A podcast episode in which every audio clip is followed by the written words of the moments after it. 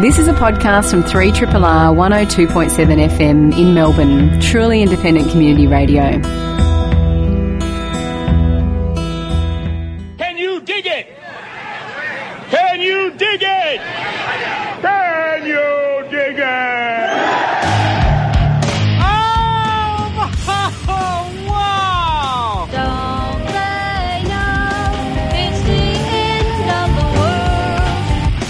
More dramatic or like sort of understated or what?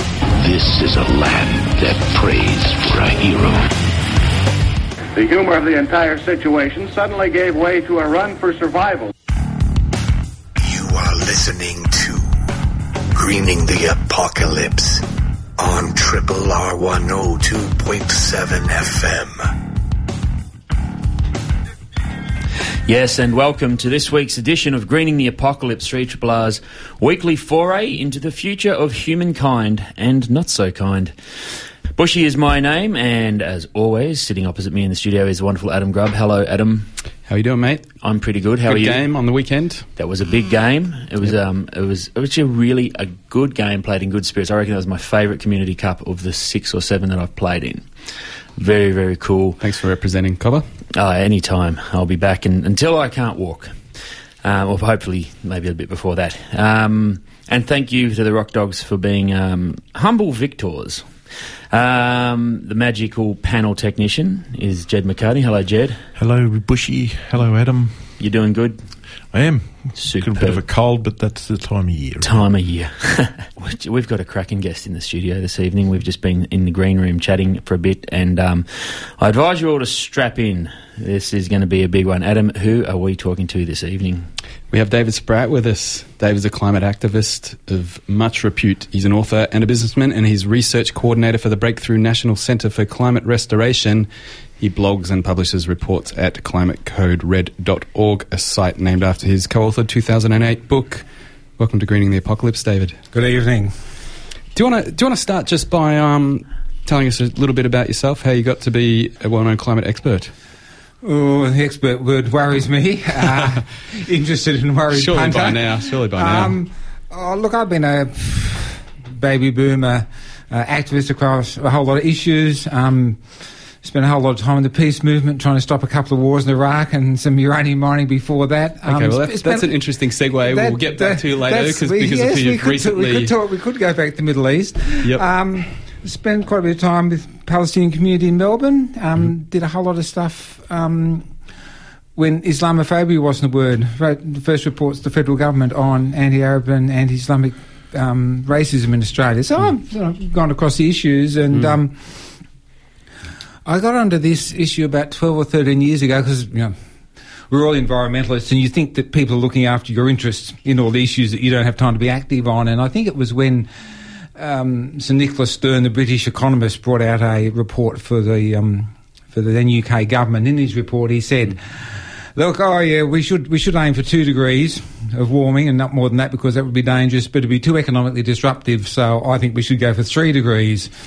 I knew enough to think this is this is not this is not real flash. And then a few days later, um, I think it was Don Henry from ACF or one of these people had an op-ed in the Age saying, "Stern, Stern, great step forward," and I went, "Ah, I got to get onto this issue." So that's what Yeah, motivated me. Yep.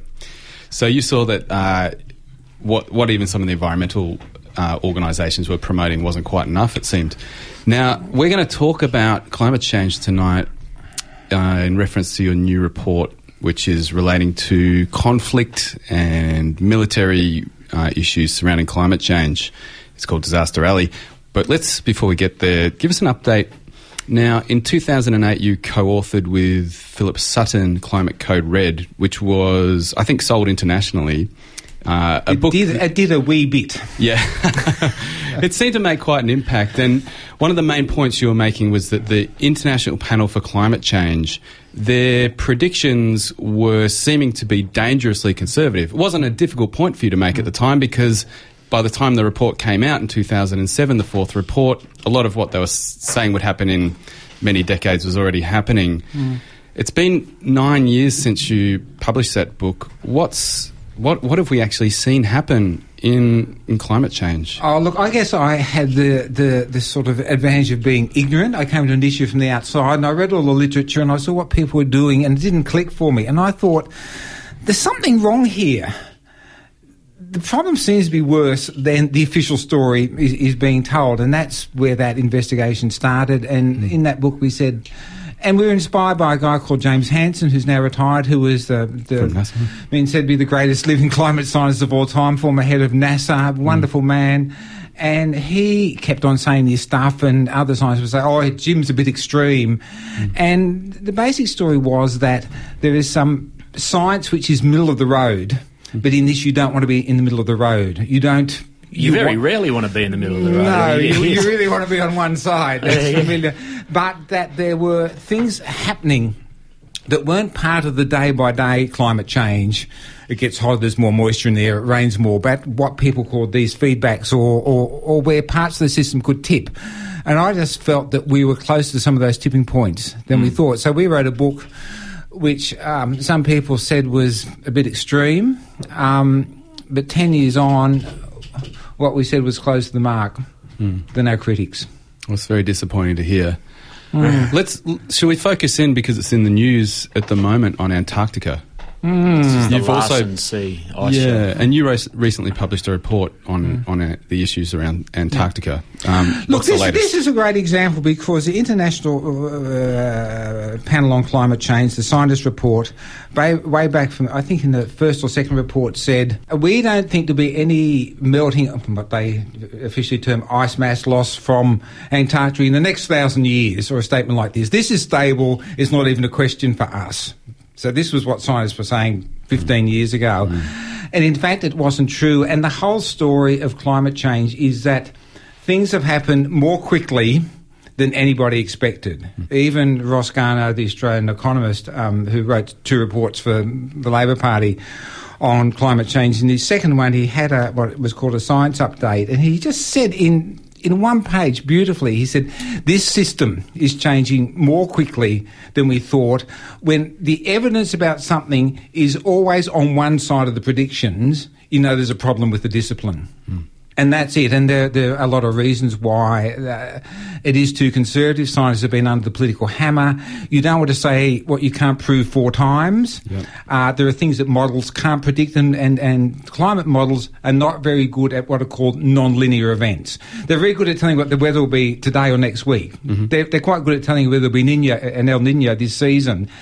But some parts of the climate system don't go in a linear way. They go along and they literally change to a different system.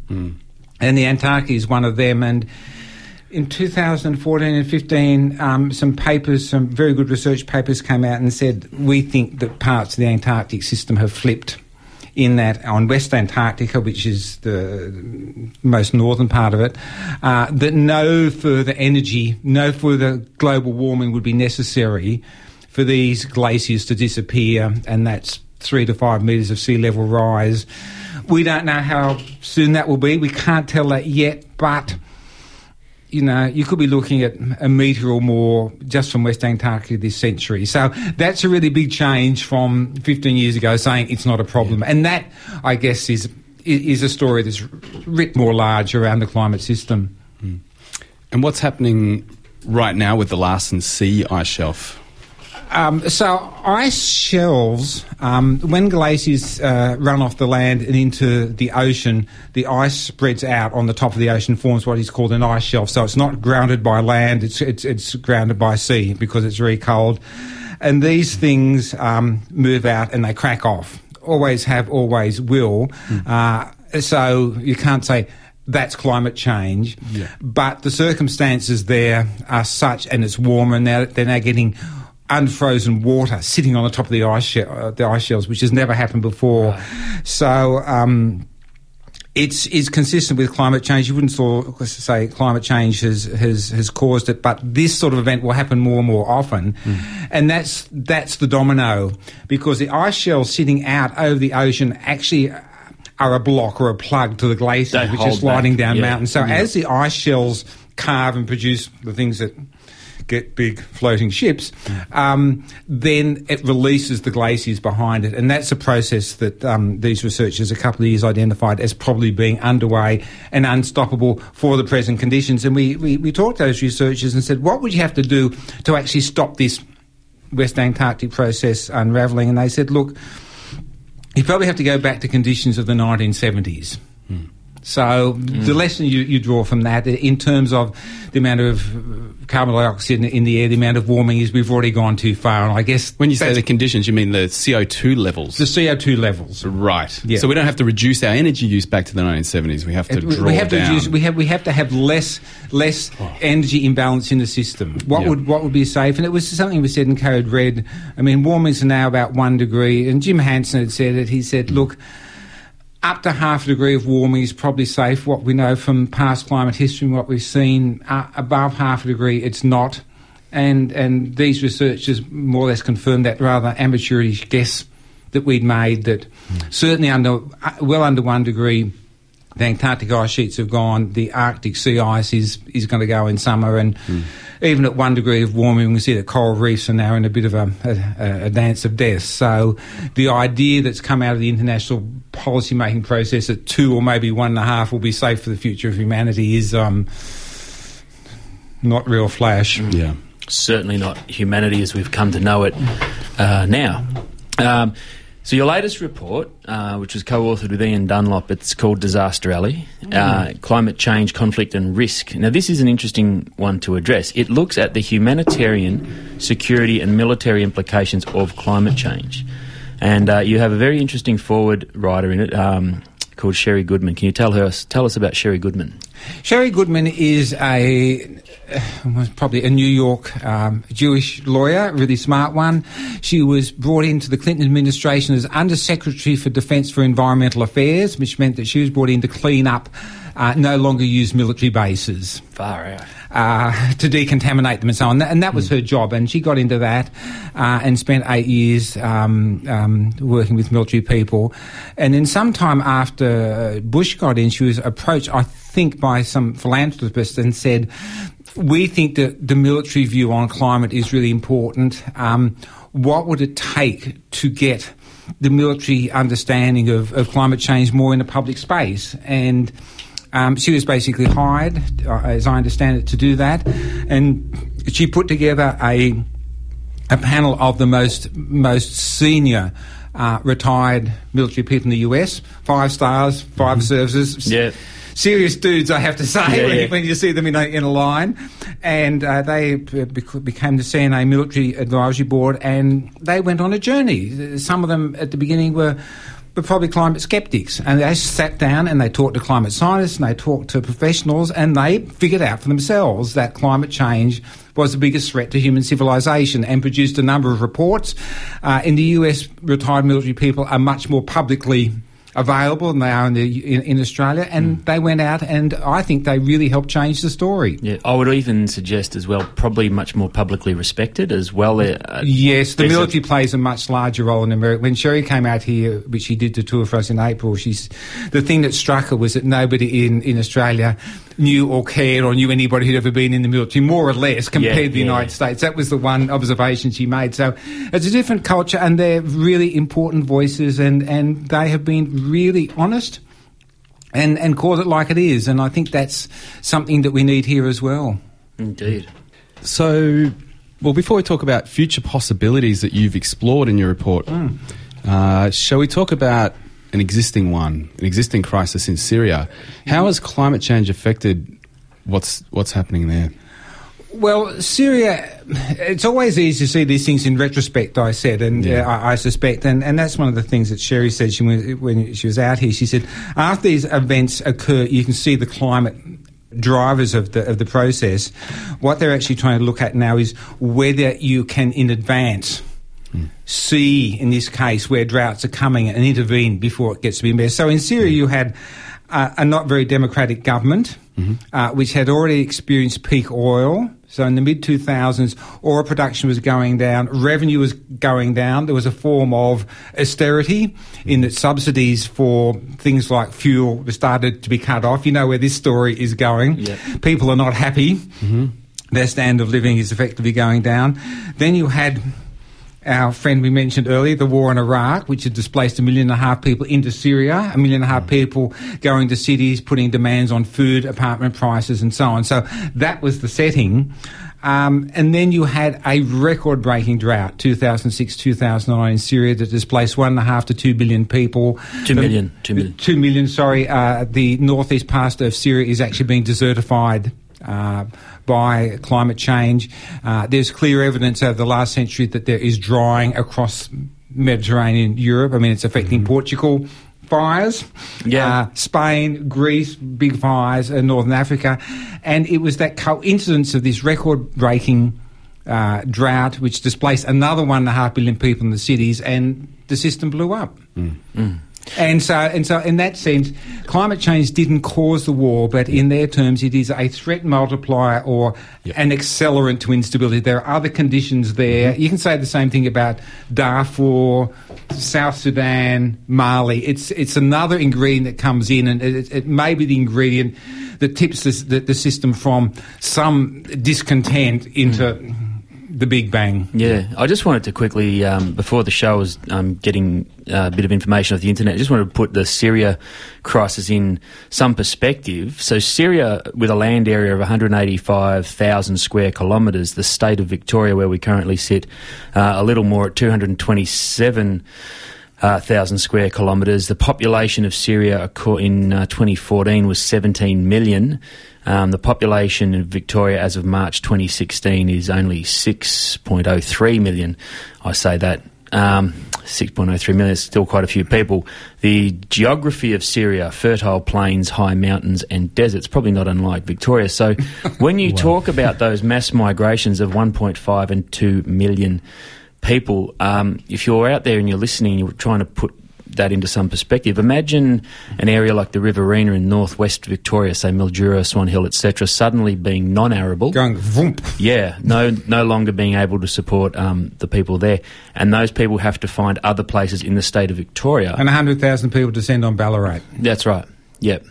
That's Uh, what you're talking about. Exactly. And if you're listening overseas, for example, you're in the state of California. So California is only twice the size of Victoria, which is quite large. But again, you think about population density, you think about um, a large area of one of those um, states or, or countries suddenly losing its viability. Or, or thinking about what did happen in southwest United States Mm. in the 1930s, which what was a form of climate-driven desertification. The Dust Bowl. The Dust Bowl. The Dust Bowl.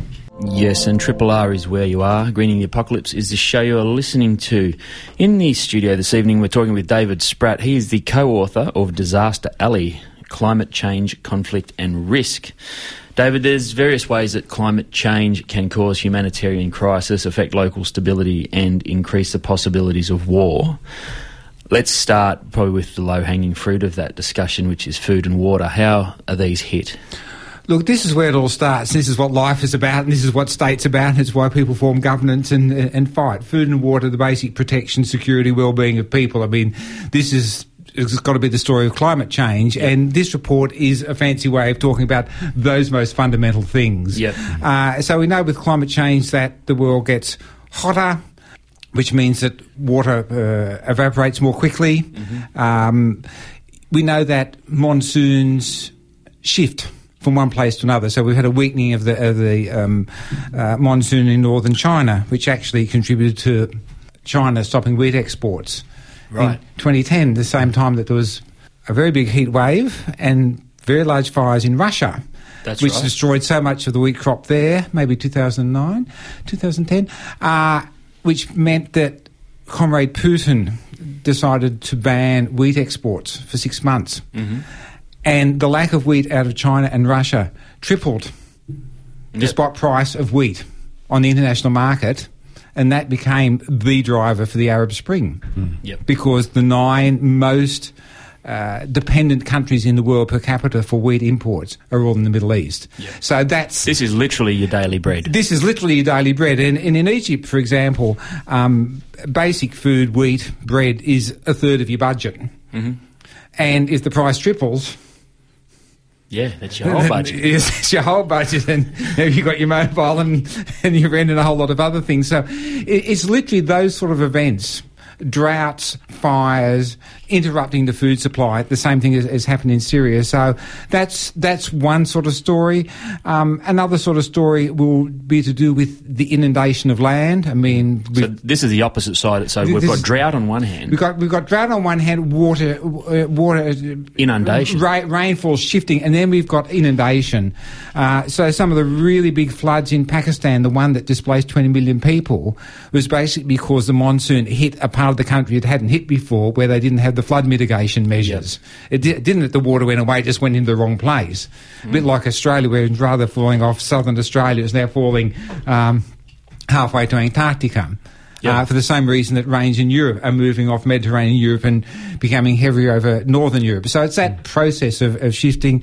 Then you've got inundation of land. I had a little bit of a look about what would happen with sea level rises around the world. Now, this century, maybe two metres. We don't really know.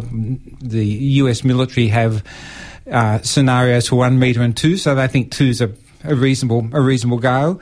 Um, half a metre, one metre by 2050. 2050 seems like a long time. It's only 30 years away now, and the military plan for 30 years when they build equipment. It's it's a 30 year plan. Um, almost all of the Mekong Delta is less than two metres above sea level. A one metre sea level rise would take out a quarter uh, of the Nile Delta, which is the food bowl of, of the of um, the Middle East. And it's not just food. Um, in China, that really big um, export zone where all the containers come from and our All of our cheap T-shirts and so forth. yes, and uh, coal and iron ore go, um, is built on a river delta opposite Hong Kong, um, in English called the Pearl River Delta. 40% of Chinese exports, just, it's the whole show. Yeah.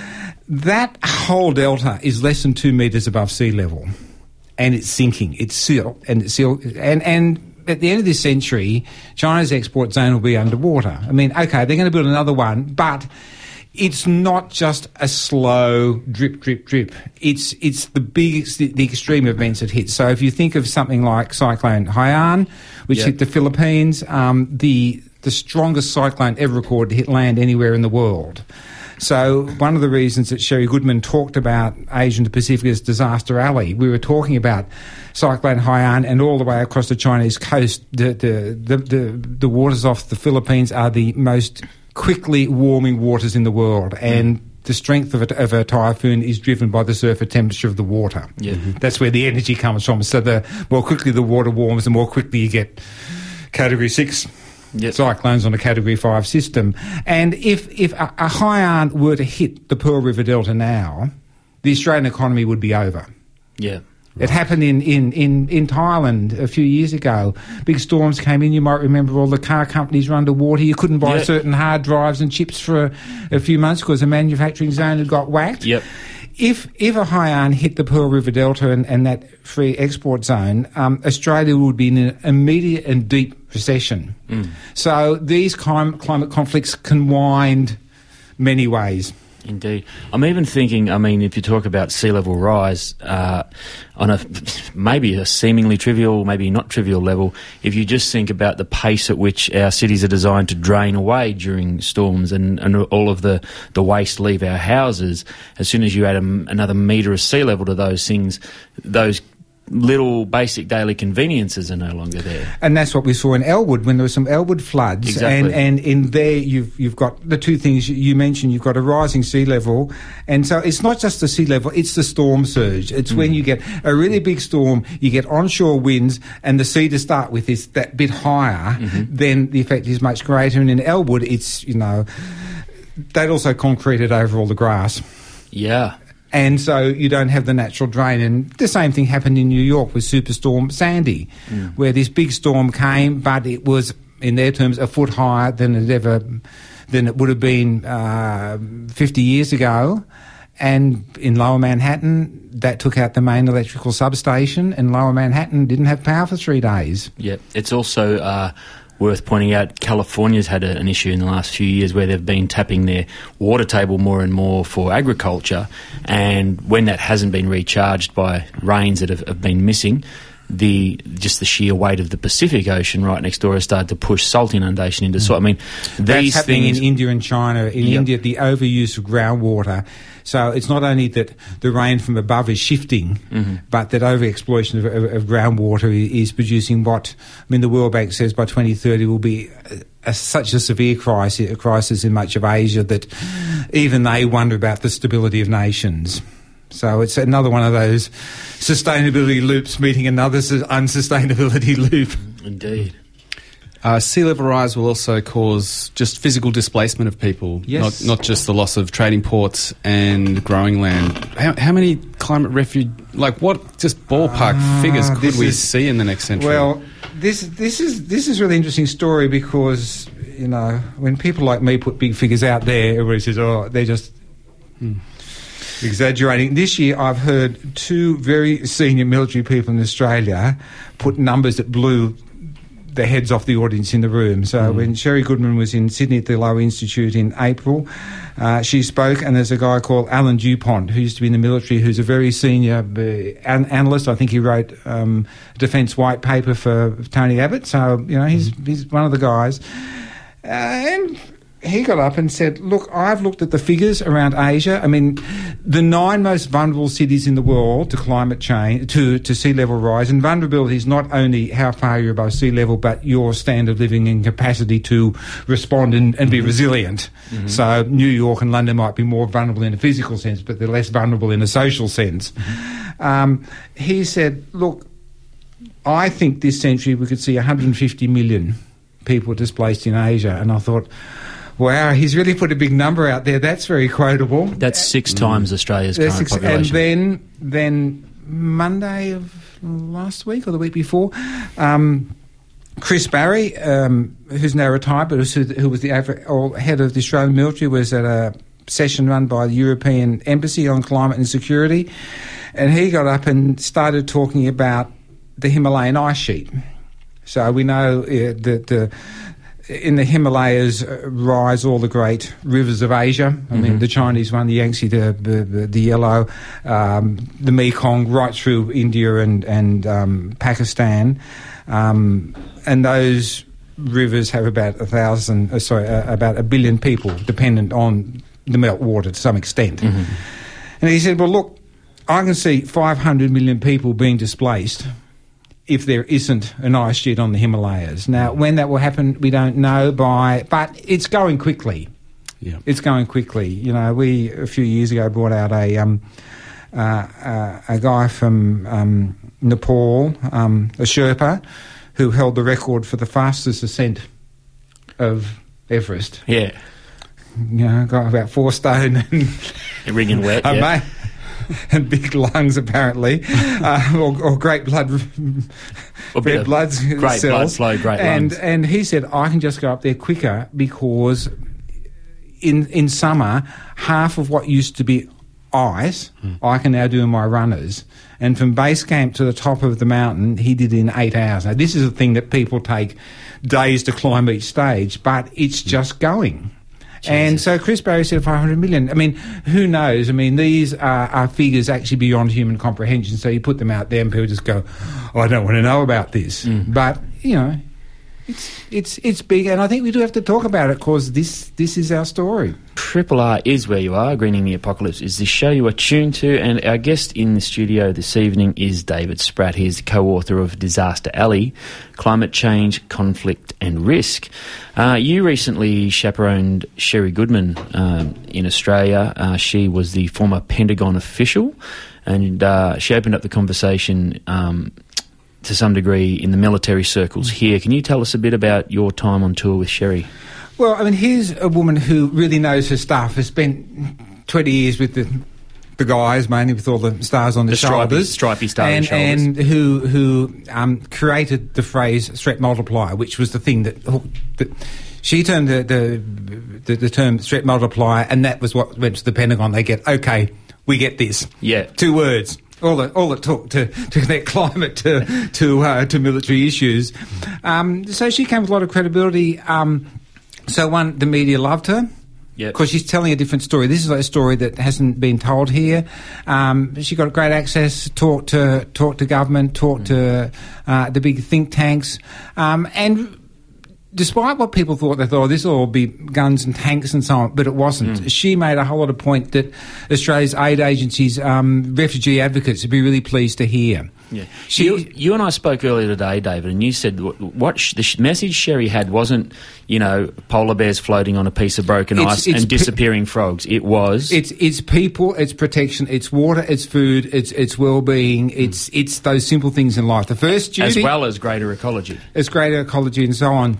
But you know, it, it's about the protection of people, and and um, sh- she was a daughter of Holocaust survivors, so she pretty tuned into what it means to survive and Yeah. protect and so on. Uh, I mean, probably a, maybe a slightly unusual person to be an undersecretary for defence. But there's two things she said that really struck me. She said, "Look."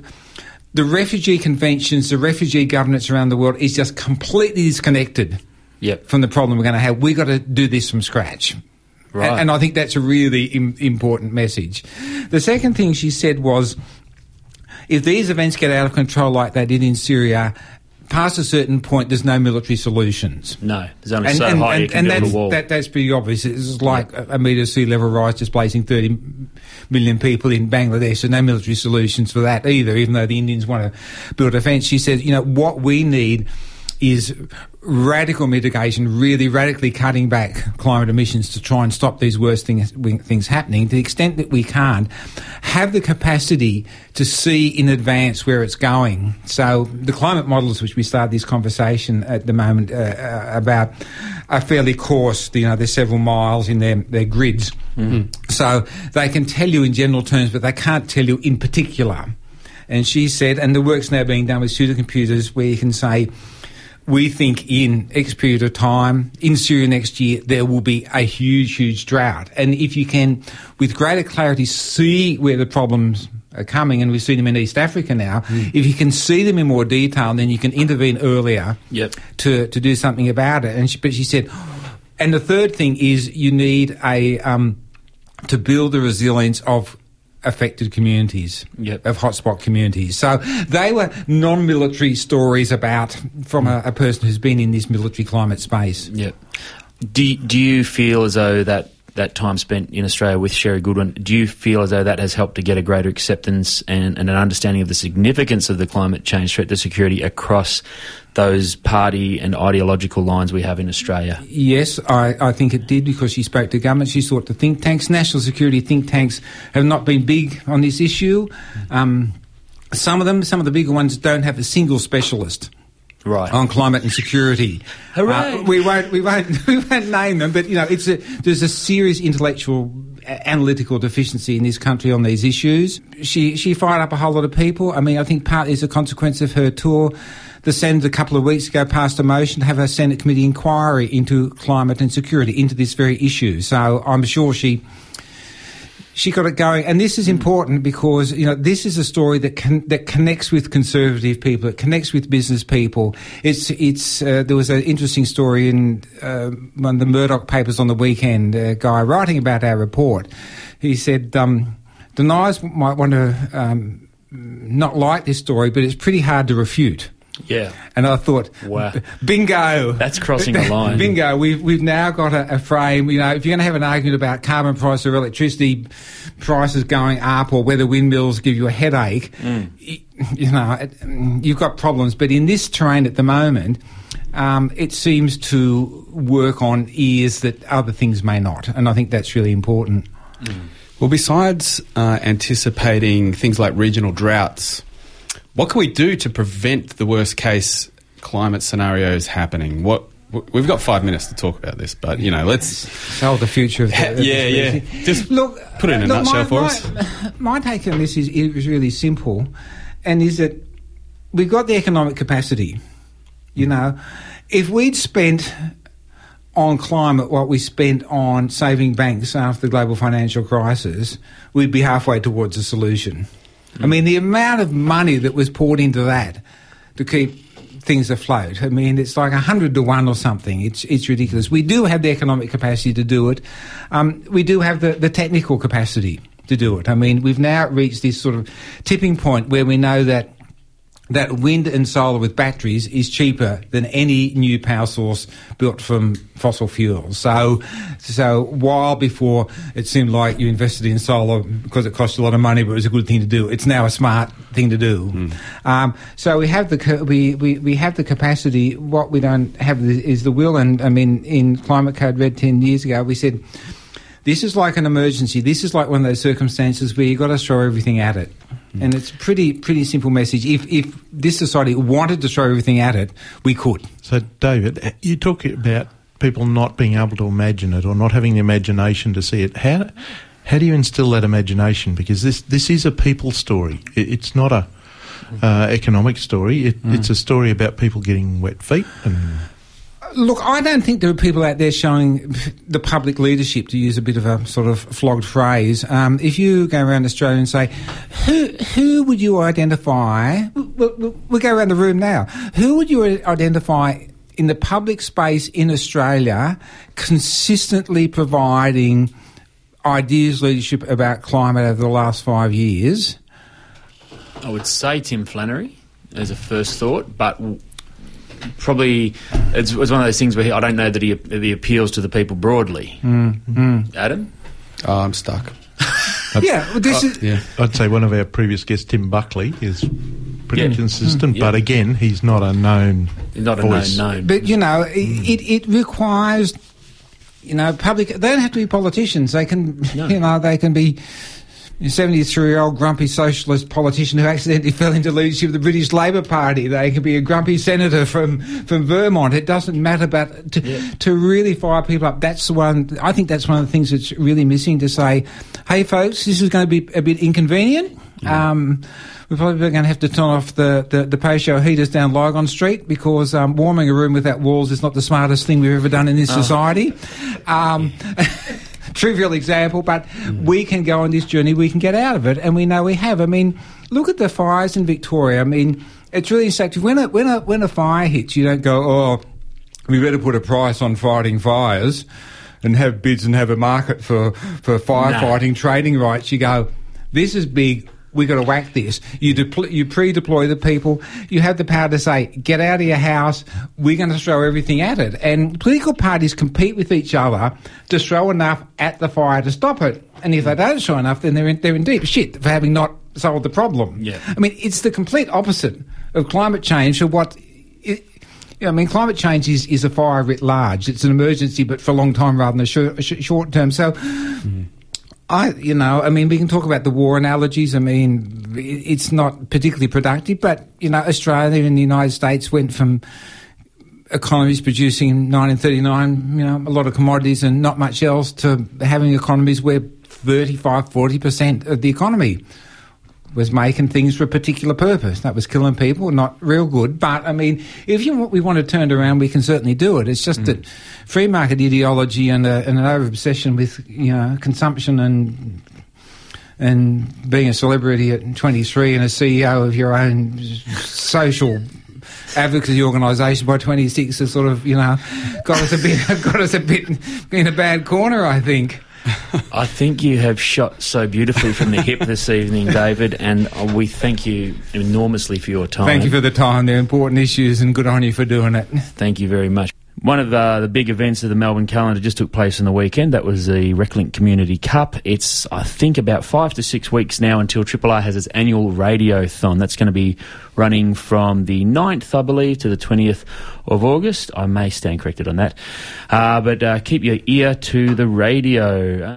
And uh, David, uh, in terms of what we've been chatting about tonight, um, some papers and some information and some people. Okay, so our website is breakthroughonline.org.au, where the report we talked about tonight and some other good stuff is. Um, the people doing people doing great Galilee work uh, around us, uh, around the place. Um, you know, um, get a bit direct actionish. Um, just go and look for Galilee Blockade. They're doing training and doing some good actions. But there's local climate groups, bloody passing politicians, bloody calling to account, dumping coal on their doors, all sorts of things.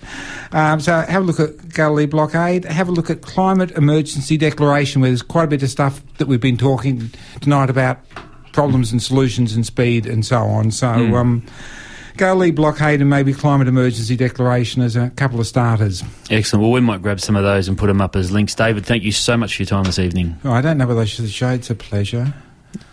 It was a thing. It was a- That was definitely a thing. Uh, cool. Adam, we'll catch up next week for another show. Yep.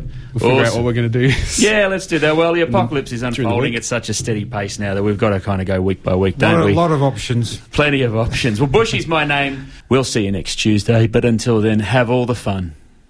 This has been a podcast from 3RRR 102.7 FM in Melbourne. Truly independent community radio. Want to hear more? Check out our website at rrr.org.au.